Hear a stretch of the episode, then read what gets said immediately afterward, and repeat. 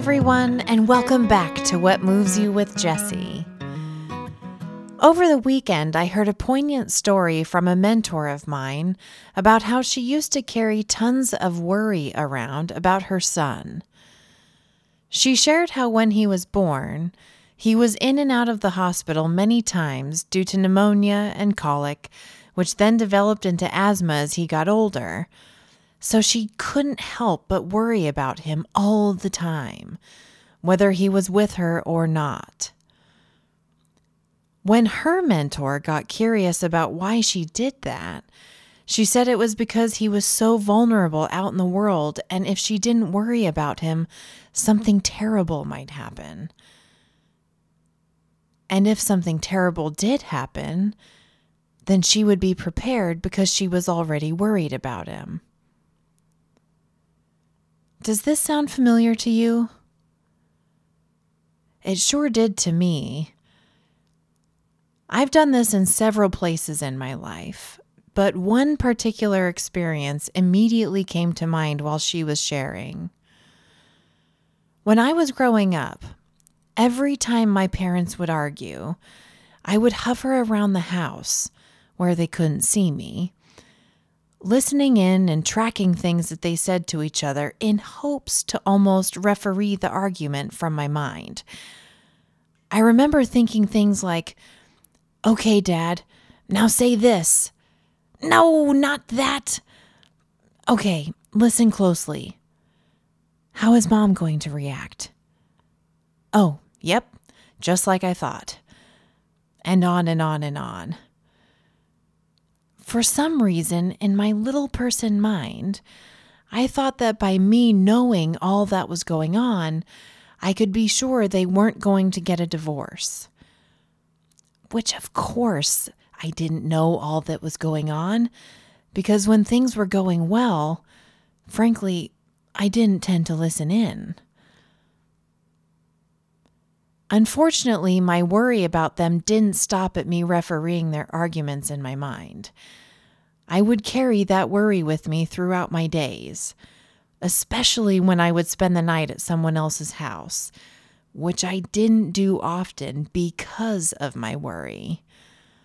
I so innocently believed that if I was away from the house, the chances of them getting a divorce were higher. Same goes with having them on my mind when I wasn't with them.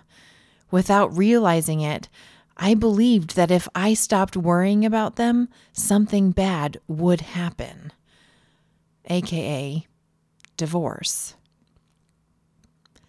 I'll never forget sharing this with my therapist in high school when he replied with, What makes you so powerful to believe that worrying about them is going to stop them from getting a divorce? Whoa. It woke me up to how crazy making that sounded. And it helped me to start putting down my worry about them because the reality was, whether they were going to get a divorce or not had nothing to do with me. When listening to my mentor's story, she shared that after her mentor got curious about why she carried around the worry of her son, he asked, So, who is that helping when you worry about him? And it occurred to her that it wasn't helping anyone. It only increasingly stressed her out. And because she lived with that cloak of worry on her, it stressed her son out to interact with her because she was always coming from that fearful place that made her overbearing, controlling, and just all around unenjoyable. It led him to believe she didn't trust him, which wasn't the truth. Let me ask you have you ever seen a video of a burning cigarette with a glass over it? The visual was often used in commercials in the 90s to stop kids from smoking. Or maybe it was for the DARE program. Anyway, I digress. When you watch a trapped cigarette burn, the smoke gets thicker and thicker in the glass to the point that you can't see the cigarette clearly. That's what it's like when we're walking around holding on to worry about something that's out of our control. Which, by the way, is everything. The more we steep in our worry, the more we can't see life clearly. And the moment we wake up to the fact that we are merely believing our thinking in the moment that's doing nothing for us, it's not keeping our child safer, it's not keeping our parents from divorcing. What else would be a great example of things we worry about? Our worried thinking is not making us more productive. It's not making our partner love us more. It's not making us less lazy. See, when we wake up to the fact that all of that worry is merely thinking that is keeping us in a state of stress, that's masquerading as thinking that's making us feel more in control, the glass gets taken off of the cigarette and the smoke disappears.